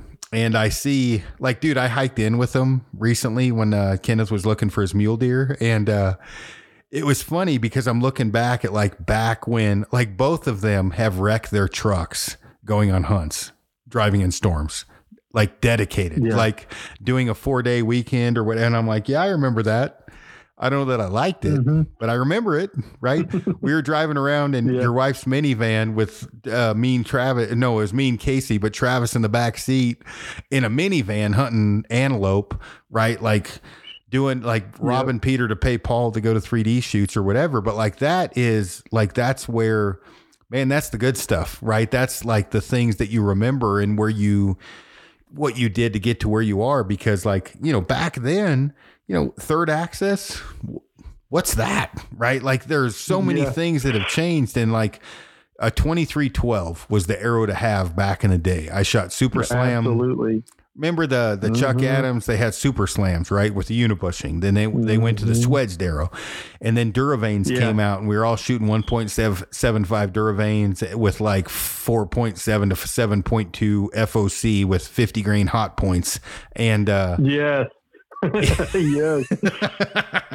well, yeah. Red hot point. Heck yeah, buddy. you could fart on them they dent they chip remember Yeah. that those hot Oh, yeah, points man. like if you missed Uh, yeah, I was shooting those. Uh, I was shooting some of those uh, Easton Cosmic Eclipse. They were the target version of the Super Slam. Remember, they were Yep, black with black. the gold speckles all over them. yeah, Remember when you would you'd miss with a 50 grain hot point? It probably went from 50 grains to like 43 because of the the amount of shit that got chipped off of it in the rocks. yeah, yeah. it- also, do you remember the one we went up to Fort Collins to the shoot that day? We were shooting with. Uh, uh, it was me and you, and I don't know what group we were with, but I had just gotten one of my first sponsors ever, and I was so proud of it. Was with a sight company that had made a rest that was on that magnet inertia driven deal, and it wouldn't drop. Black gold. I kept shooting. Yeah, it was black gold. That, that inertia drop rest that didn't drop it was magnetically held up. Yep. But the iner- it didn't work. Like mine was like very. They had just come out with that sight and that. I and forgot about that. I kept. I shot over like three deer in a row, and you're like, uh, dude, you want to shoot my bow? I'm like, I'm gonna have to, man. I'm standing here with my name and all these sponsors listed on my shirt, like I know what I'm doing. I'm shooting over deer at 30 yards, like a foot over their backs because that inertia drop rest wouldn't drop.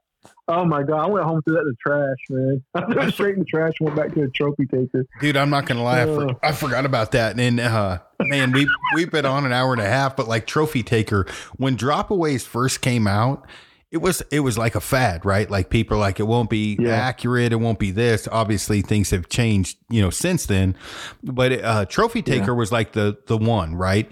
And Yeah, you know, it, as as as time's gone on, like you know, back then, man, and I I talked about this on podcast. The Bushnell Yardage Pro four or five hundred. It was the size of a Bible, right? The first rangefinder. You want to talk Mhm. about high on the hog? You and I both had one, and it literally, yeah, like, it looked like Mark was wearing body armor. Like he had a big chest plate. Remember how big that thing was? And literally yeah. it was it was literally like the biggest life changing thing because I had hunted antelope for three years with no rangefinder before, and yeah. Oh my gosh. and then that yardage pro was it a four or five hundred came out. You remember? Yeah, it went to yeah. They got the, the farther the yardage, they got it was the it was the 400 and then the 600 got a little smaller. Then by the time they got to a thousand, they were just little. And it was like they just kept getting they got better and smaller. So the the first really good one I owned, like I had that big Bushnell 400, looked like I had. Um, you know, vortex high babs on my chest, man. Like it, It was looked- humongous. It looked like you had a Kevlar chest plate on your chest, right? You had to work out Like to carry the damn thing. Oh man, I got a lot of pictures of me with that thing around my neck with deer pictures, and it looks just retarded, but uh, or it looks goofy. But then I remember one year, I think in two thousand, uh, maybe three, two, two thousand one or two, no, two thousand two. It was two thousand two. I got a Leica, which it in itself was the size of like a small Bible, but it that thing was six hundred yards and had red LED in it. Man, I was on high on the hog on that dang thing for a lot of years until finally the little pocket, you know, iPhone diameter size ones came out that we carry now. Like and now I have the same one. I don't know what you're running, but I bought one in 2015. Um, the Leupold with the um, angle finding in it, whatever. And man, it's been the best one I've ever owned. I haven't used So- another one since or before. Dude, it's weird with me. So, like the Leupold full draw four, I was involved heavily with the testing of that because it was using Archer's Advantage for the the cut, and you know, and I bring this up to my wife a lot. Like when I first met you, right, which was kind of the beginning of my uh, outdoor, I don't know what you were to call it, career. I Yeah. never would imagined I would be helping rangefinder companies design a rangefinder. I helped Leupold and was very significant in the in the Sig um, with Sig designing their angle comp in their rangefinder. You and I, I remember watching right before I met you and whatever, like uh, Phil Phillips and uh, some of the crew with PSE right? Like, you know, ba- way back, like early 2000s, 1998, 99, whatever, uh, Dan uh, Yeah. Fitzgerald. Currently, I talked to Pete Shepley. Never would imagined I would have done that, right? Like it is crazy to Yeah. me that this booger eater would be in the position I'm in. And then when, when you get to this, like one of the things that I look at is like, you know, with, with, with helping design some of these things or whatever, is like, you know, not to change the subject totally, but man, um, when I get down on myself or like stress at work or whatever else, like, dude, we have both had very blessed lives. Like, I remember me and Casey and Travis um, in the minivan, which is Travis is Mark's son, and me and Casey is is Travis's daughter, and your son Travis called your daughter Mean Casey, and Yeah. I remember a cop pulling up or a game warden behind us, and Travis had a BB gun because he was shooting crap out of the minivan, saying they're not taking my gun. Yeah. Twenty Yeah. some Yeah. years ago.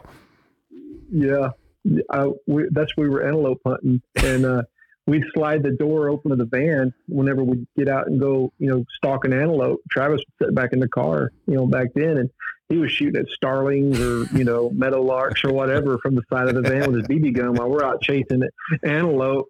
And uh, we had pulled over on the side of the road. I think we were actually like on the side of Highway 24 out past Peyton somewhere, glassing an antelope, trying to figure out what door to go knock on.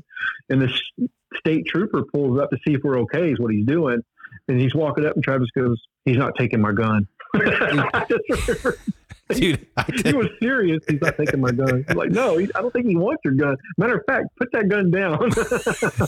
it's it's just crazy looking back at everything, and uh, you know where we're both at, you know now or whatever. It's just it's crazy because like you know with the d- design and different you know whatever. Like it, it's just it's wild because nowadays like it, um, information is so easy whether it be social media youtube or whatever where back then before when you and I first started, there was no rangefinders, right? Like in the mid '90s. No, you remember you dialed that no. thing and like it'd have like these two lines, they line up, and then you're like, yeah, 20- yeah.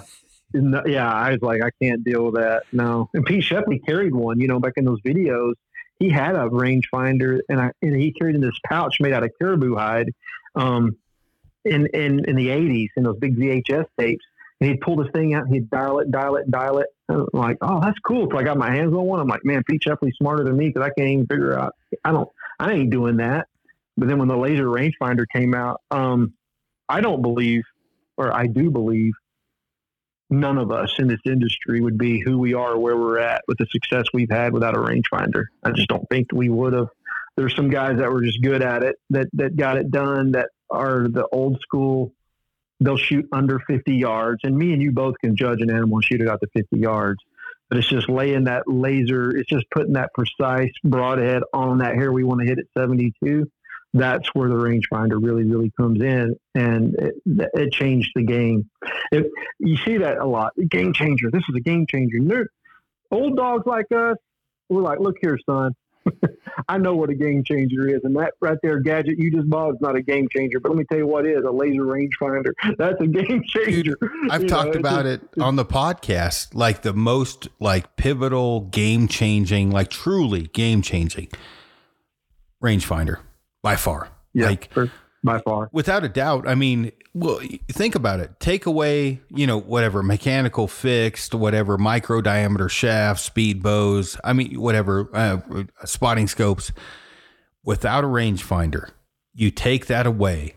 It literally, you're going like almost back to the caveman days. Like it is literally yeah. that much of a difference without a rangefinder. And you, for people saying, "Oh, it's not that big of a deal." All right, well, leave your leave it at home next year let me know how that pans out for you.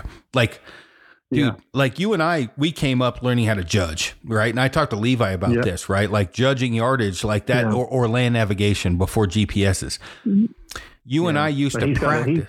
He, he has a he has a rangefinder in his brain though, man. He he's he's an anomaly, you know. yeah, guy, yeah, yeah, fuck that guy. No, I'm just kidding. He's a really he does. Yeah. But in Levi and I, we've hunted together, whatever. I've guided him and shit. I mean, Levi's a cool dude, but like he can judge yardage really well.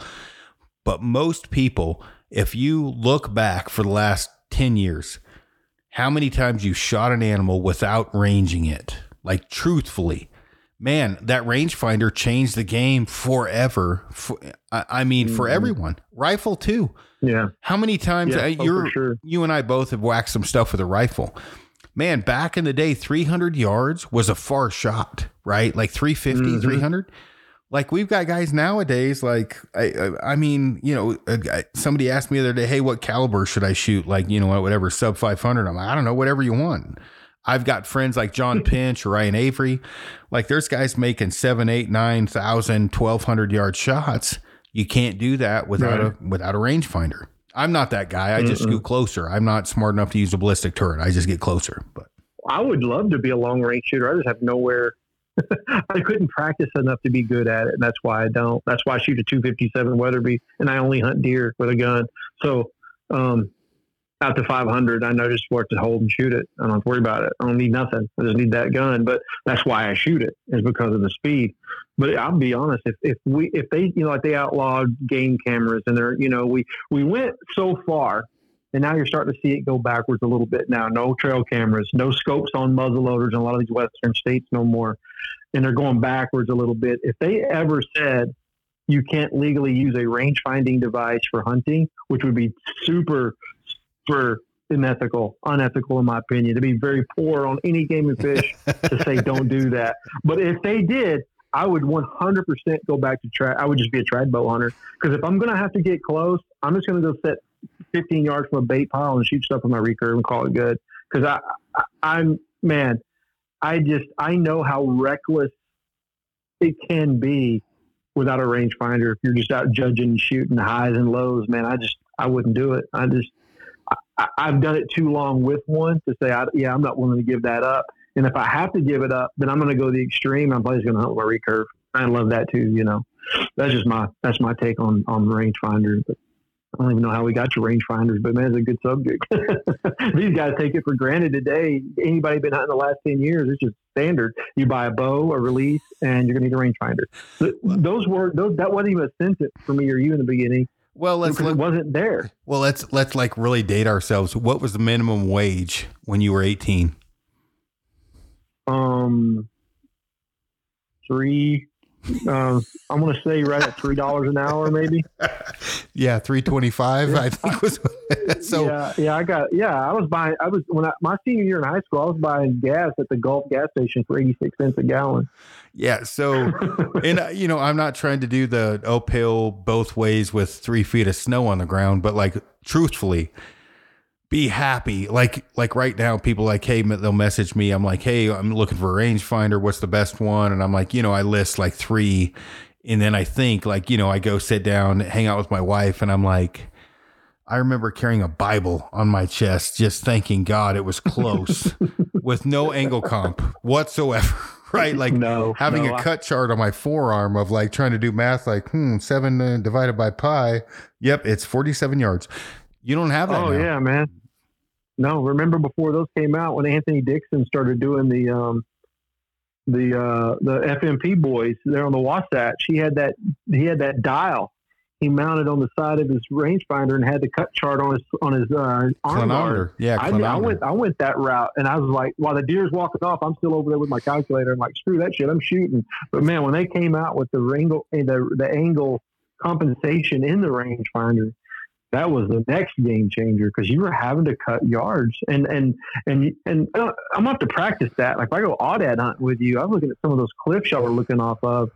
Um, I'm to have you just probably have you tell me which pin to hold, man. Because like today, I was listening to your podcast today. I was on the treadmill this morning for my lunch break, and I listened to you and Levi, and you know, we're talking about the seven yard, seven and a half yard shot on your um, and I stopped. I swear to you, man, I'm not lying. I'm not lying to you one bit. I think I texted you. I stopped my treadmill because you you made a bet. You said I'll bet you you can shoot your your hundred shots me at seven and a half with my compound, I'll never miss a golf ball, and you with your recurve, you'll eventually miss the kill zone on a on a deer sized vitals. And I'm like, man, I wonder where I would hit. I haven't shot seven and a half yards since I was in my field field range days, right? So I literally walked in my bedroom, my, my hunting room, grabbed my bow, grabbed my release, and one arrow. I walked outside to my block target, and I stepped back seven and a half steps turned around and I drew back and I just looked at it and I went, oh man, that's like shooting the bunnies at the field range. I would use my 30 yard pin. It's like 27 yard shot. I put my 30 yard pin in the middle of that. So I was shooting at a block target. On the side of the block target, it's written, you know, block is one of the words you can shoot at. And so the top B, the blacked out top part of the B, it's about the size of a marble. I aimed at that with my 30 yard pin, freaking put my arrow right smack in the center of it. I've taken that shot on that aoudad a thousand times over, man. Just so you know. But it's knowing where to hold. Because if I'd have put my 20 yard pin on that, guess what most guys would do? They'd have said, oh, man, that's only seven yards. I got to hold my 20 yard pin really low. They'd have smashed that rock right in front of that aoudad. Those are the guys that are going to blast you for shooting them. No, you knew to use 30 yard pin at seven yards because it's like shooting the X's out of bunnies, right? Yeah. I mean, about, I don't know why I just wanted to tell you that because I don't know if you knew that or not. Today I actually did that. well, I put my I put my twenty yard on its ear, thirty.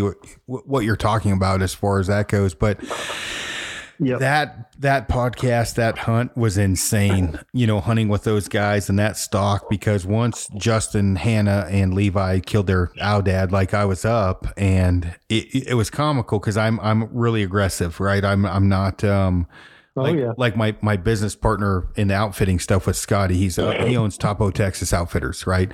He's on the valley floor, throwing his phone, yelling at me because like I got a text where the, the sheep was and then we lost service. And i'm like you know like fix bayonets stand on line let's move in boys let's go. And so like we're all moving in.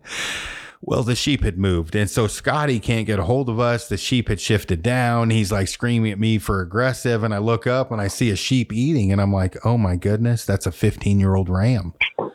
And he's yeah. he's chewing on his cud. And uh, levi's behind me. And i'm like oh we're done he takes a bite and I'm like, we're not done. He puts his head down. I pull my release out. You know, I've got an arrow nocked already. And I'm like, okay. So he takes another bite and we're up against a rock wall. And I'm like, okay, I get to full draw. We're good. I draw back and I'm like, he just chewed again. But we, you know, you know, keep in mind we had sheep above us, in front of us, behind us, below, eh, not behind us, below us, everywhere, but what, like behind us. And so I'm like, okay, this ram is he, doesn't know we're here, right? He doesn't see us. I'm like, okay. Right. The click goes off, he doesn't move, and literally you can hear the click goes off, he takes one more bite, and I'm like, oh, yeah, you're dead. And I got blasted a little bit about that shot, but I put my 20 yard on its ear. 30 yard was like right where you talked about that three and a half inches, three inches down. You know, done deal. He died on impact it was amazing like when when i did the podcast we talked about that is like hey let's like put like uh, i mean you like 40 yards what's your group at 40 mine yeah with a compound oh on the average i can keep them you know i can keep them all pretty much in the x on like a field hunter yeah, so that you shoot there. So, oh, it's a couple inches, two, yeah. two and a half inches, probably forty yards. S- smaller than than a baseball. Yeah, yeah, yeah. Yeah. So, like, what I was trying to explain to people is like, hey, look, seven and a half yards. Man, if I can't shoot a golf ball at seven and a half yards, like I've got problems, right? That was my whole point yeah. to that. So, right. But yeah, and you broke his neck, killed him dead instantly, didn't you? I could tell where it hit. oh, it dropped him. Dropped him over. You can see, like, yeah. if you anyway. look at you look at Levi's video or his face, he's like, "Holy cow!" So, but um, yeah, that's cool, man. Yeah, but man, we we've been on for an hour and forty five, which is probably more time than I should take away from you and your your family and your wife. But man, I can't I can't thank you enough for hopping on again. Um, I think we hit everything that we hit the first one and more. And uh, man, I just I thank you for your friendship. I thank you for you know whatever you know hopping on the podcast, the phone call the other day. You're a good dude. I, I just appreciate you, man. Thank you. Yeah, no, you're a good man and you're in a good space right now. And, and I love what you're doing with your brand and your businesses. And I just want to get to hunt with you some more. Uh, nothing else, just so I can laugh a lot because, man, I, I, sure do laugh a lot when I'm around you with you. It's just good times. And, man, I, I do. And um, anybody out there wants to uh, follow along on my adventures and see Aaron make fun of me on my post. I'm Muley Slayer one on Instagram. Oh, that's the one thing. The last thing we'll talk about is you were going to make fun of me and talk about my face painting skills. And the reason my face looked like that is Travis was. That's when he first started getting target panic really bad in 2012. And he, I took him on his first backcountry elk hunt, and I was wearing a, a, uh, um, a half face mask, you know, a pull up like face mask and I called this little raghorn bull in, and Travis shot between his antlers at 54 yards, and the bull turned around and ran back off the hill. And I pulled my face mask off and kind of threw it on the ground by my pack and went down there to ask him what happened. And he's like, ah, I missed him. And I was like, what happened? He goes, I got the pin closed, closed my eyes, and just ripped the trigger. I was like, oh, I'm glad you didn't hit it. You know? and so right then, this bugle rips off down below us. And I looked and I heard bull and a bunch of cows. And that little bull had come from that herd that we, we didn't know they were down there. That little bull come up. And so I ran down there and Travis had his pack on, but I left my pack where it was at with my face mask. And I'm fixing to go down there, and I told Travis, she goes, I'm, and all I want to kill is a big six point bull. You kill anything else with a herd bull is a big six point bull. I said, I want to go kill that bull. And he goes, Yeah, yeah, go kill him. And he goes, Hey, um, you, or I, I, damn, I left my face mask up there at my pack. He goes, Here, I got some carbo mask in my pocket. So he pulls out carbo mask, which is a gel, and he squeezes a glob in my hand and I just reached up and smeared it on my face. And I took off after that elk. That's why my face looked like that in that elk picture. Because there was no artistry to it whatsoever. It was just me with no mirror, nothing, just rubbing some on my face and going, man. But I knew you were going to bust me on that. That's why I wanted you to know what happened on that one. But I got the bull, so it don't matter what. Yeah, I was going to say like. it doesn't matter. yeah, bull's on the ground, whatever. yeah. Put charcoal well, cool, in your man. face. So man i well i can't i can't thank you enough dude. I just super super appreciate everything. Appreciate your friendship and and uh yeah can't thank you enough. Hey aaron my pleasure man. Let's do it again sometime. All right sounds good. And uh i'll get uh I, uh, when i get down to texas i'll get a hold of you as far as um we're definitely gonna hunt together soon man. So definitely. All right buddy. I appreciate it. All right man. Take it easy. All right i'll talk to you later. All right later